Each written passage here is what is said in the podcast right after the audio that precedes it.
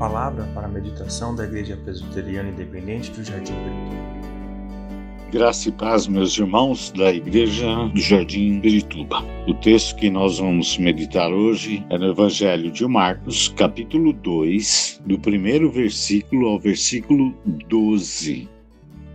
Poucos dias depois, tendo Jesus entrado novamente em Cafarnaum, o povo ouviu falar que ele estava em casa. Então muita gente se reuniu ali, de forma que não havia lugar nem junto à porta, e ele lhes pregava a palavra. Vieram alguns homens trazendo-lhe um paralítico carregado por quatro deles. Não podendo levá-lo até Jesus por causa da multidão, removeram parte da cobertura do lugar onde Jesus estava, e através de uma abertura no teto, baixaram a maca que estava deitado o paralítico. Vendo a fé que eles tinham, Jesus disse ao paralítico: Filho, os teus pecados são perdoados. Estavam sentados ali alguns mestres da lei, raciocinando em seu íntimo: Por que esse homem fala assim? Está blasfemando. Quem pode perdoar pecados a não ser somente Deus? Jesus recebeu logo em seu espírito que era isso que eles estavam pensando e lhes disse: Por que vocês estão remoendo estas coisas em seus corações? Que é mais fácil dizer ao paralítico: Os seus pecados estão perdoados? Ou levante-se, pegue a sua maca e ande. Mas para que vocês saibam que o Filho do Homem tem na terra autoridade para perdoar pecados, disse ao paralítico: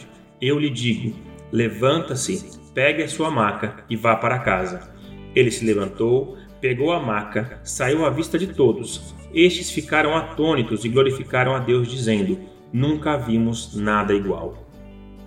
E eu coloquei como título Minha Casa. Jesus era o mesmo, tanto em casa como fora dela. Esse texto de Marcos fala da cura de um paralítico, tanto física como espiritual, mas foi na ordem inversa. Primeiro perdoou seus pecados, em seguida a cura da sua paralisia. Os companheiros do paralítico montaram uma logística, descobriram o telhado e introduziram o paralítico no ponto exato em que estava Jesus. Imaginem a cena cena, todos olhando para o paralítico sendo baixado. Mas Jesus viu algo a mais, a fé que eles tinham.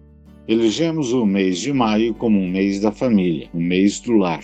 Muitos que foram curados por Jesus insistiam em segui-lo, mas ouvia dele sempre uma frase: Volta para a tua casa, volta para o teu lar, volta para os seus. O lar é muito, mas muito importante. O grande teste do nosso cristianismo pessoal é o que somos em casa. O lar revela o que realmente somos. Qualquer camuflagem com que nós possamos cobrir os olhos do mundo lá fora desaparece no clima da vida doméstica e somos vistos como verdadeiramente somos. Por causa disso, poderíamos dizer dizer a respeito da maioria de nós que o lar é o lugar do nosso maior fracasso. Afinal de contas, é o lugar onde tiramos as nossas máscaras, deixamos de lado o verniz moral e espiritual de nossa vida lá fora da mesma forma como literalmente tiramos o paletó, nos largamos em nossas poltronas. Se há qualquer irritabilidade, descortesia, egoísmo, mau gênio, capricho ou orgulho, é no lar, mais do que em qualquer outra parte que se manifestará no lar estamos fora de guarda, especialmente nos dias de hoje. O lugar de muita atenção é o nosso lar. Principalmente aqueles que estão em casa e têm filhos pequenos, morar numa casa inadequada, passar por vários déficits, além de sofrer muitas vezes a pressão do que estamos passando toda essa pandemia. E as coisas podem estar bem difíceis quando há doença, quando falta alguma coisa. Nessa nessas ocasiões a gente até se sente melhor em qualquer outro lugar, menos na nossa casa. Finalmente, nós temos uma certeza de que no nosso lar é mais fácil afrouxar os padrões espirituais. Enquanto, por um lado, vamos à igreja ou nos empenhamos em ativo serviço cristão, podemos, por outro lado, estar perdendo a nossa vida de oração, de leitura bíblica no lar e passando mesmo dias e semanas semanas sem falar sobre coisas espirituais e, de fato, deixando que nossa vida doméstica se torne inteiramente secular, enquanto nós mesmos professamos ser espirituais. É preciso que o nosso lar mude e temos uma boa oportunidade de mudança agora que estamos muito tempo em casa, no nosso lar. Deus quer que nós conheçamos reavivamento espiritual não só em nossos corações, mas em nossos lares. Aliás, é bom dizermos que estamos vivendo na plenitude de Cristo se não estamos no lar.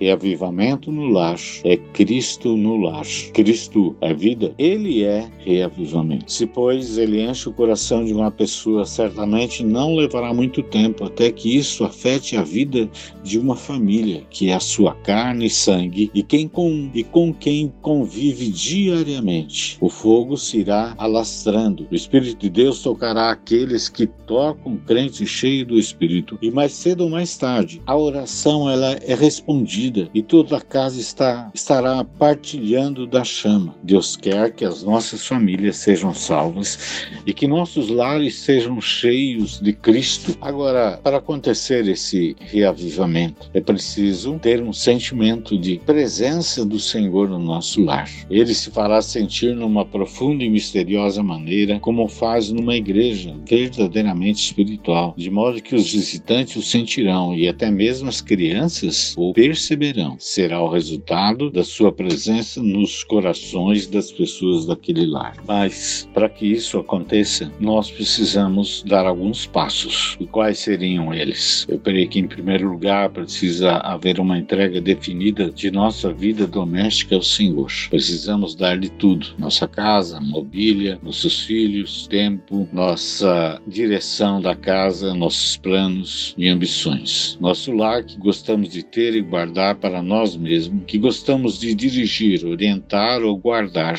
Nosso maior tesouro precisa ser entregue a Deus em submissão definitiva e decisiva. Jesus precisa ser Senhor de tudo. É preciso também haver um espírito de quebrantamento e arrependimento na vida da família. Às vezes é a coisa mais difícil do mundo para o marido confessar uma falha à esposa, pedir perdão, ou vice-versa. No entanto, é exatamente essa falta de prontidão em se dobrar um ao outro, em ser aberto e honesto e andar na luz, que é o obstáculo. Deixemos de lado o tolo orgulho ou a teimosia, autojustificação e quebremos-nos um para o outro e o Espírito de Deus se manifestará. Finalmente, um lar reavivado depende de todas as coisas serem feitas no Senhor. A vida prática não pode estar divorciada da vida espiritual. Esta precisa envolver aquela. Cristo precisa dirigir tudo. Tudo precisa ser levado a Ele. Precisamos andar em espírito, assim como vivemos em espírito, de modo que cada palavra, ato, propósito e relação seja verdadeiramente no Senhor. Os companheiros do paralítico encontraram um obstáculo de chegarem até Jesus. A casa estava cheia foram pelo telhado. Às vezes a nossa casa está cheia de coisas que não são pessoas, mas cheia de problemas, cheia de dificuldades, cheia de coisas que impedem de Jesus ser o, o Senhor do nosso lar. E assim como aqueles companheiros tiveram um foco, desceram no ponto central até Jesus. Esse foco, esse ponto central continua sendo Jesus e que ele seja o Senhor do nosso lar. Por isso, nós podemos falar como diz aquela canção: Jesus, entra na minha casa, entra na minha vida, entra no meu lar, muda e transforma para a tua glória e para a tua honra. Amém.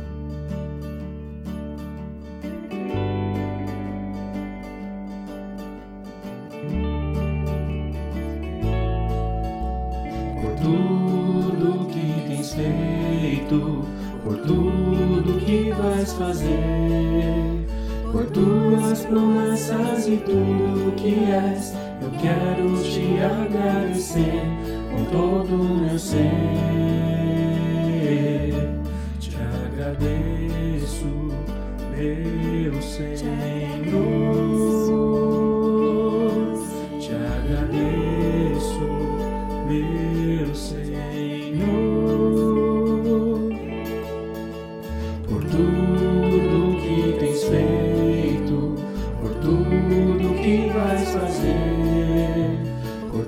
Tuas promessas e tudo que és. Eu quero te agradecer com todo o meu ser.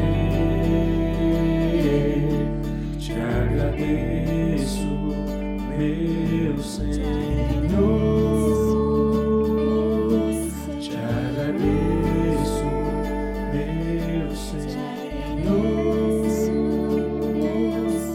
Te agradeço por me libertar e salvar, por ter morrido em meu lugar. Te agradeço, Jesus, te agradeço. Eu te agradeço, te agradeço. Senhor nosso Deus, te louvamos por esta oportunidade de ouvirmos a tua palavra. Te louvamos por mais um dia que nos deste, em que não nos deixaste faltar saúde, não deixaste faltar o pão, comunhão com a família, com os amigos, com os irmãos, que em meio a tantas dificuldades no mundo, não nos deixaste faltar alegria. Te pedimos por misericórdia e bondade ao Senhor, que continue nos abençoando, dando força, vigor, para passarmos pelo que ainda está por vir, com esperança em Ti, Senhor, sem desanimar. Te pedimos também perdão, Senhor, pelo que fizemos, pelo que falamos ou pensamos e que não agradou a Ti. Nos mostra, Senhor, nossos erros para não mais repeti-los, Senhor, pois queremos andar nos Teus caminhos. É em nome de Jesus que nós te pedimos e agradecemos todas essas coisas. Amém. Meu Senhor, te agradeço, meu Senhor. Te agradeço por me libertar e salvar, por ter morrido em meu lugar. Te agradeço, Jesus, te agradeço. Eu te agradeço, te agradeço,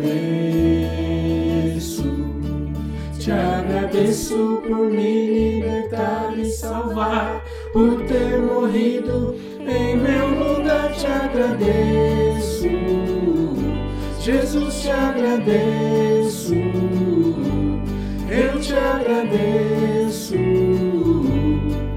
te agradeço.